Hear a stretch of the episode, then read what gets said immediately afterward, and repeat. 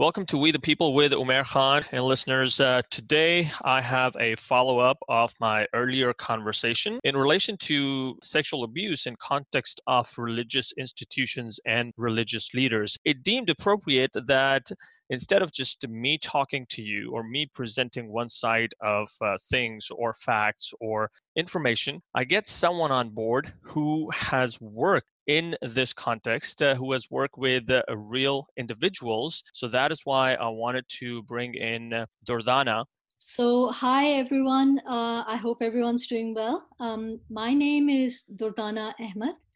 And um, just to provide some background uh, my background, my um, I've been in the social work field for about uh, 15 years and when I initially started off uh, working in this field, I worked at a children's shelter. And this was for very young children for up to six years old. And I worked there for about three years. And the children came from different backgrounds and they were um, abused children mostly, sexually abused, or um, there was domestic violence in the family. So they seen physical abuse, they'd been through it. So all kinds of different spectrum in domestic violence field and sexual abuse field.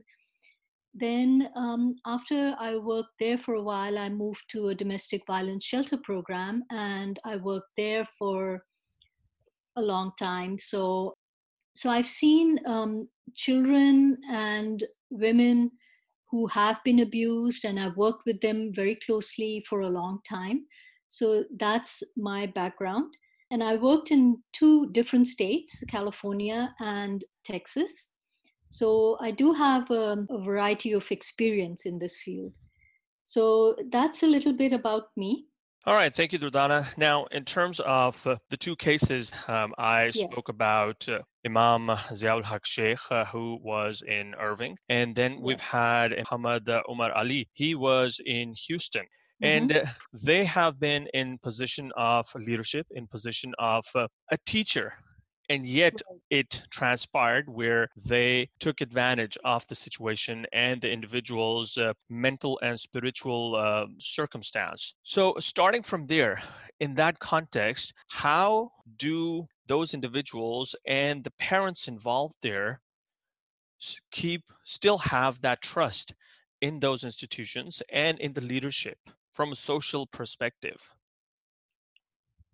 Okay so um, First of all, I'd like to say that uh, normally in any abusive situation, sexual or or um, you know physical violence or uh, religious abuse or emotional abuse, we generally see a dynamic of power and control.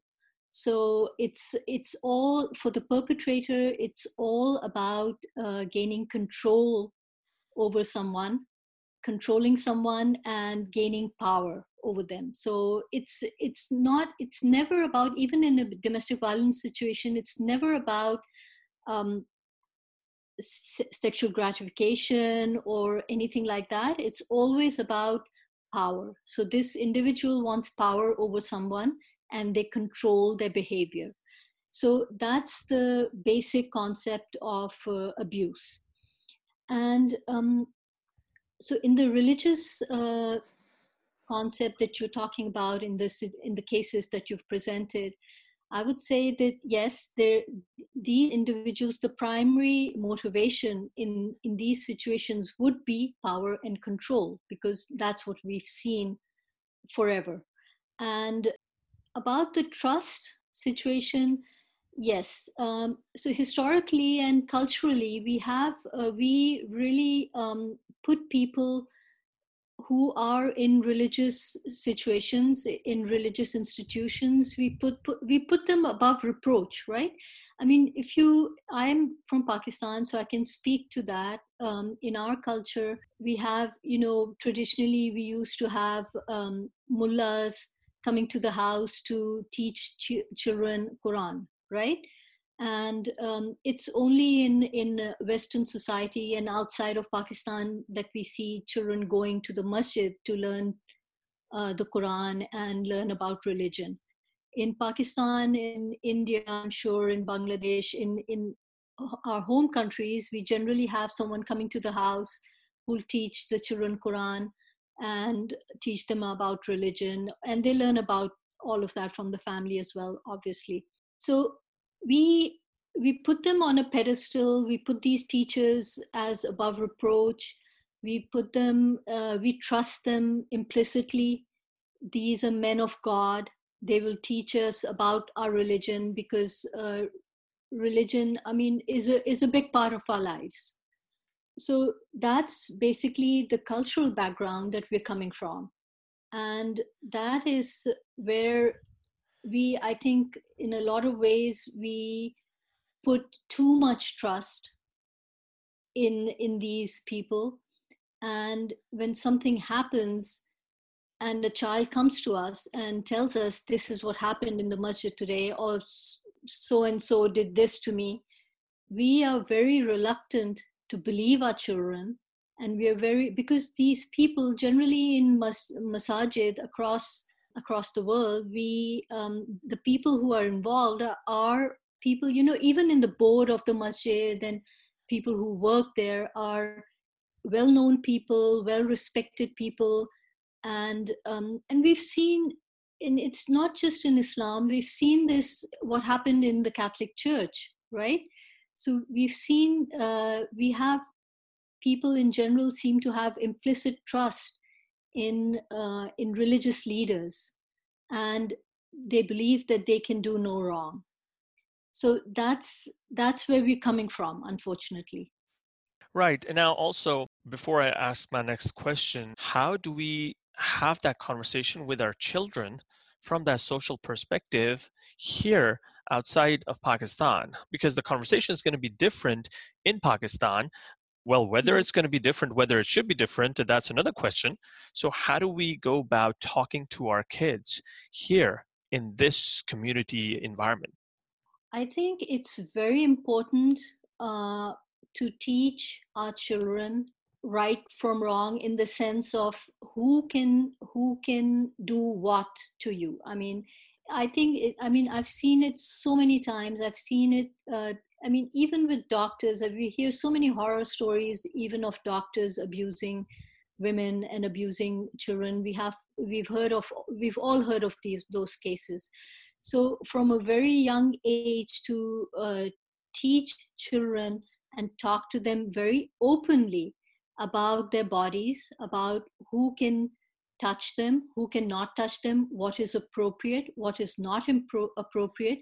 It's very important for for not just us, but even for people back home to address those questions and to talk to children about these things openly. Because we have as a culture we hide these things we don't talk about them we don't discuss them with our children. And especially anything um, about their bodies it's i don't we have a culture of shame and we and we never discuss sex uh, with our children we don't teach them how to approach it we don't teach them what's right how they should uh, view it and it's always considered very shameful. And we have to get rid of that stigma. We have to talk to our children, we have to train them and tell them about stranger danger. And normally, I mean, from what I've seen and what all the studies show,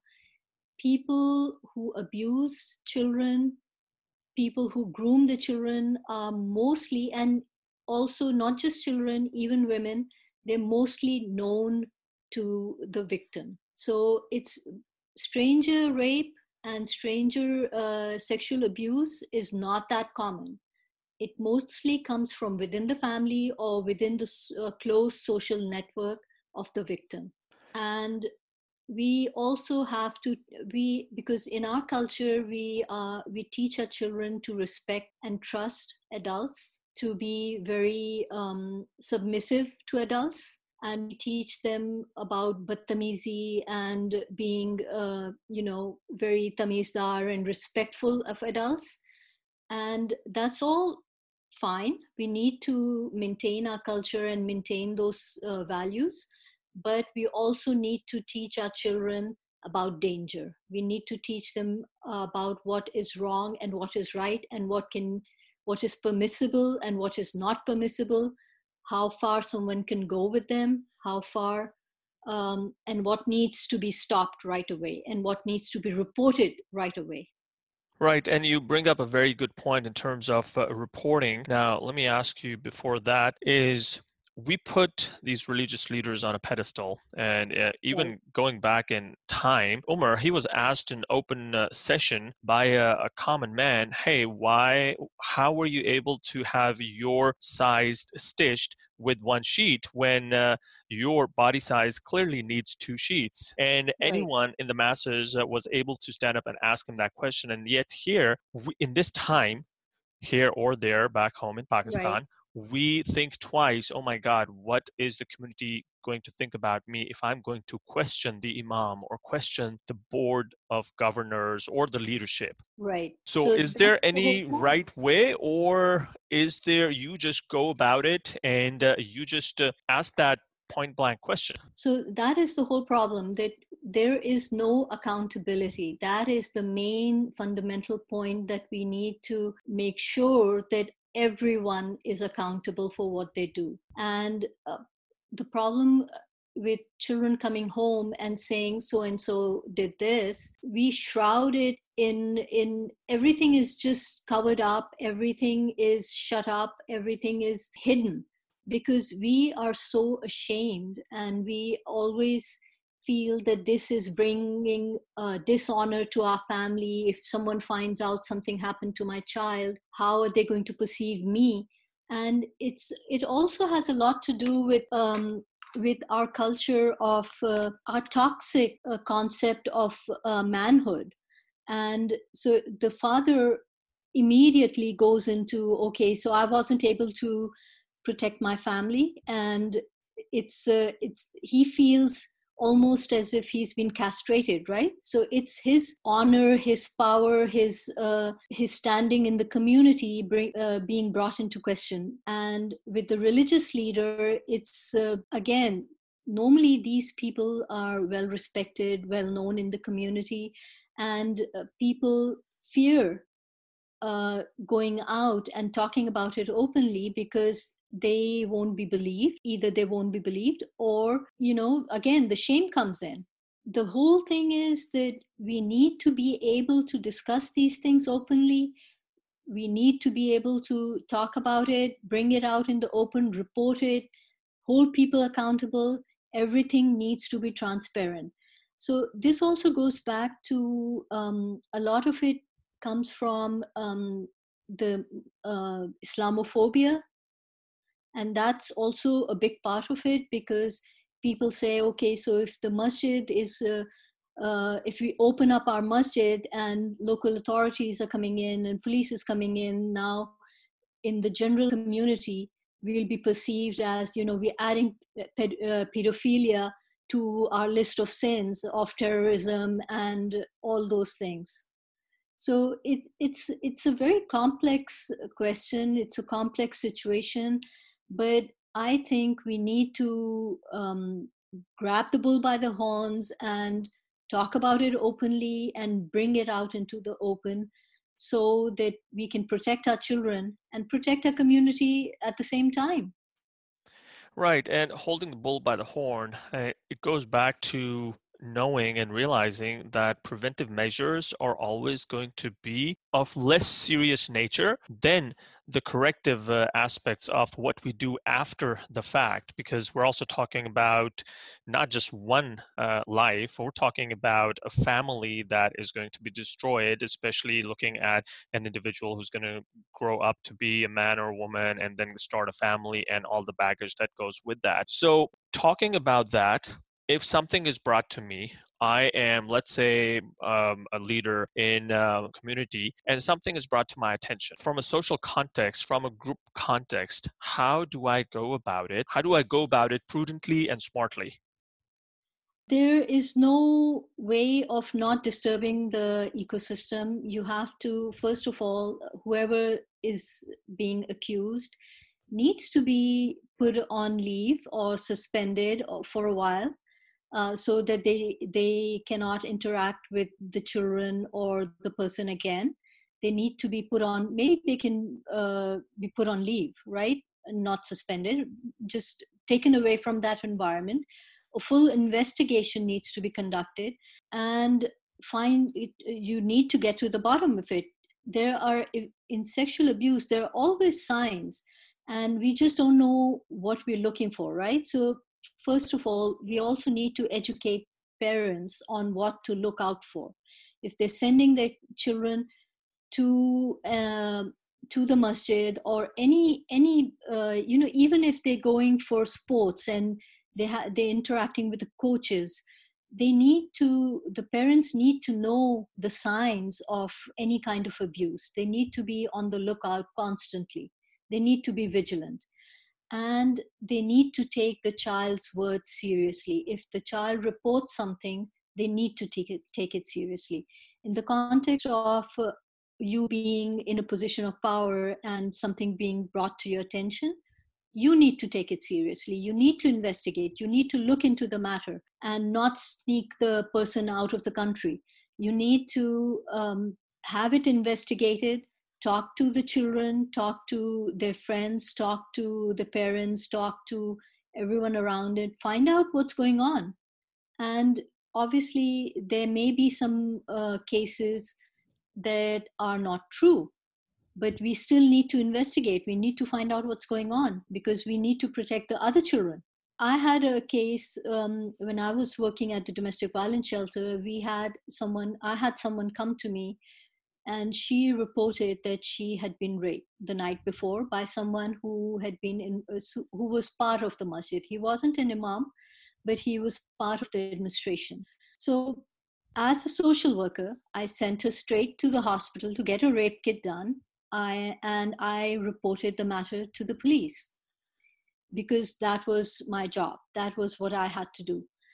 And um, so, in uh, in the case of any person of power who has the ability to do something about it, they need to make sure that they don't sit and hide it. They need to do something about it. They need to find out what's going on. They need to find out if the report is valid, if it's true, and if it is, if it turns out to be true, then the perpetrator needs to be brought to justice. That's the only way to keep trust and to restore trust in in the institution I'm glad you talk about the institution, the institution of family also, because in this case, uh, by not doing anything, we're also violating the institution of family that we're showing our kids that uh, you're going to tell us something, but uh, you know, I'm not going to look into it because I don't think you're being truthful to me. And then I've lost that credibility that my son's not going to come to me thinking, oh, you know what, he's just not going to do anything, so I might as well not say anything.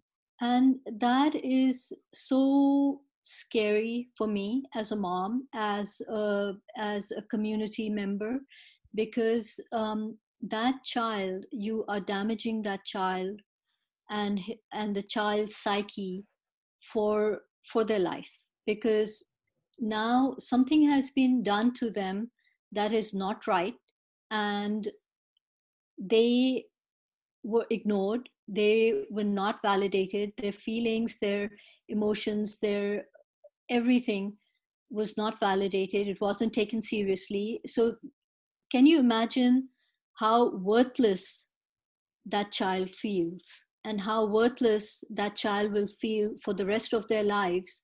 And um, they will grow up feeling that.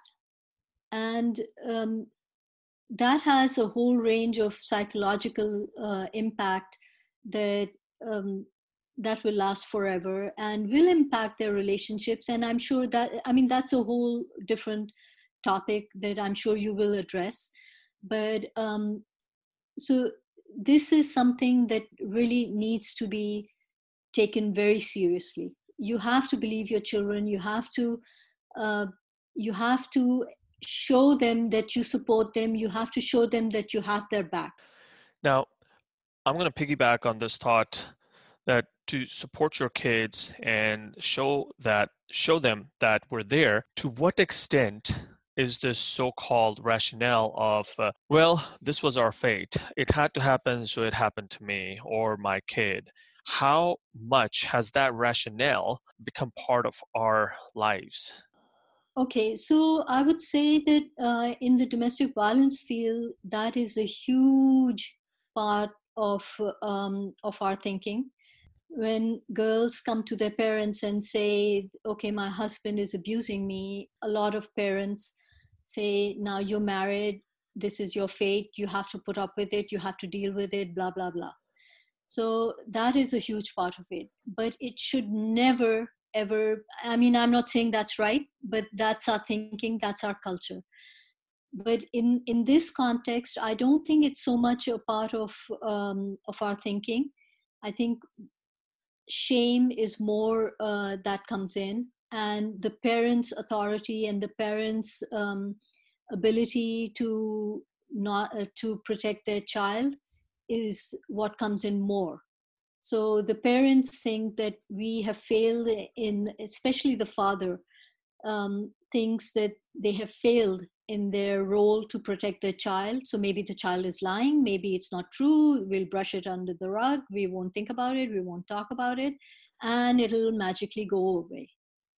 So um, I don't think um, in this context, this is our fate is as important or is uh, as much a part of our thinking but it's more of uh, of you know our machismo our uh, manhood that's been violated and so we want to not think about it also in your experience, uh, to what extent you've seen where how have we tried to channel this education or this awareness, uh, just even the abuse awareness or sexual abuse uh, in religious institutes awareness, how much have we tried to do something about it on a collective scale, on an institutional scale? I'm talking from leadership standpoint. If you have seen any, at all? I um, I would say we have done nothing, absolutely nothing. Um, in the in the domestic violence field, when we used to try and talk to the imams and train them uh, for domestic violence training, uh, they were extremely resistant. And I would say that in this uh, in this area of sexual abuse in in our masajid in our institutions, I think we have done less than nothing. We need to provide trainings to parents, talks to the parents about what to look out for. We need to uh, educate our children and um, so they can be aware of what's right and what's wrong and how far people can go with them how far they can take liberties with them and I really haven't seen any any efforts to uh, to address this issue. I once uh, provided uh, I once went to a youth group of girls, and I spoke to them about domestic violence and sexual abuse, and and the girls were completely completely unaware, and they they didn't know anything about it. They um, they were scared uh, to hear all these things. But um, i would say that we we don't talk enough about it. We don't give them enough education in, enough information about this at all. So and i'm glad you brought it to you talking to those girls and their reaction. So how do we on an individual scale and on a community scale move the conversation from hashtag me too to something say like not again or not anymore or stop it. How do we cross that bridge? Well on an individual basis i think parents uh, first of all parents will need t- uh, trainings and teachings and talks and uh, information about all of this. And um, so we need to educate our parents and once the parents have enough information they need on uh, you know in every household this should be discussed. Every parent needs to discuss these things with their children and uh, to talk to them about it and you know everyone knows about stranger danger but how and and that's good the children need to know about that. But that is statistically so far um, you know it's way low than uh, than abuse by people who know the family within the family people who are teachers people who are in positions of power with the children.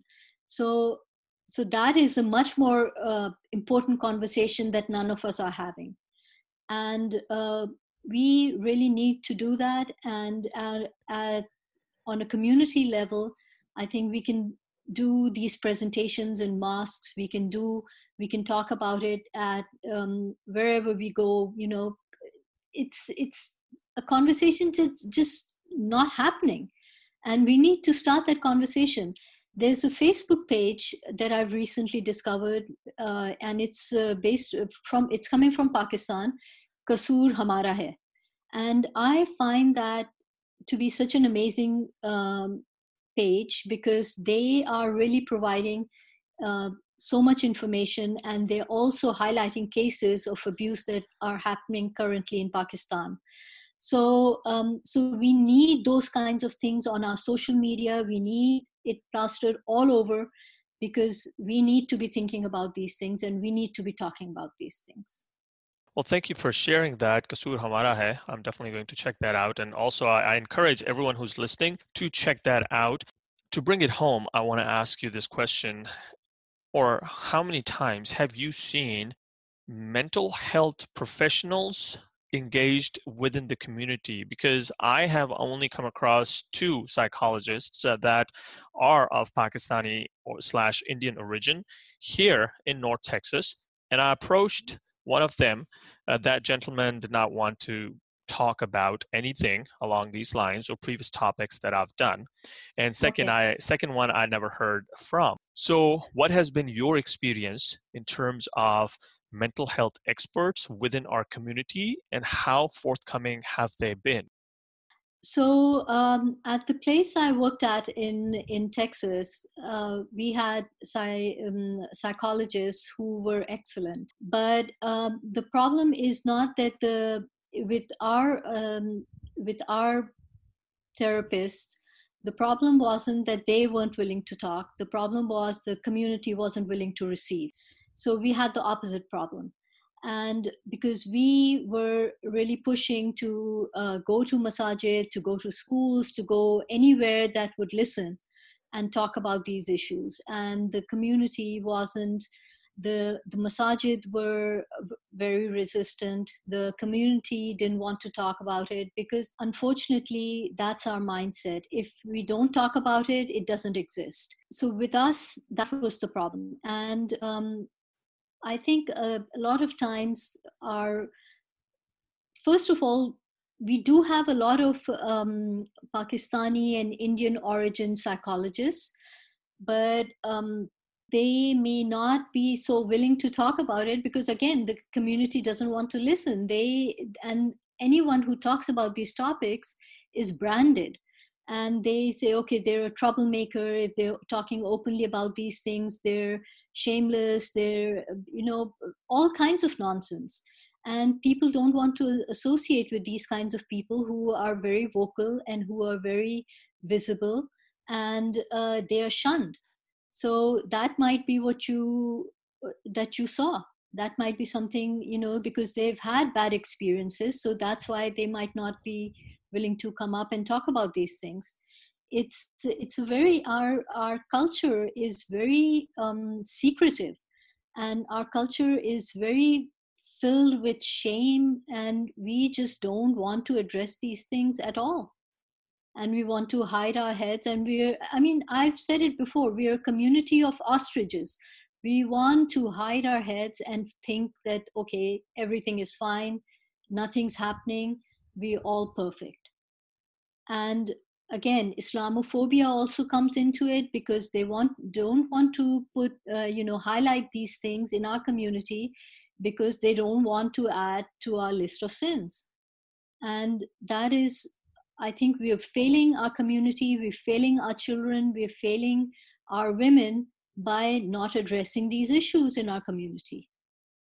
Very rightly put. And yes, we have to have that integrated approach uh, across communities even interfaith approach, uh, as you mentioned, it's not just, uh, I mean, the Catholic Church is uh, our Islamic centers, and of course, some other uh, communities also, that we need to address this collectively because today it's us, tomorrow it might be my neighbor of a different uh, faith, of a different religion, or a different um, ethnic uh, origin. So, a few takeaways, what I have gathered from our conversation, we have got to own the conversation exactly. within the confines of our homes because we have to start that within exactly. ourselves and then go outside of our homes uh, talk about it because the more we talk about it less the stigma associated with it would bear down on us and then mm-hmm. once we start doing that then we've got to realize that we don't have to worry about the culture because culture is secondary to our faith everyone exactly. needs to be held accountable, be it a six year old or a 16 or a 46 year old. So, anything you'd like to share with the listeners uh, as we part way?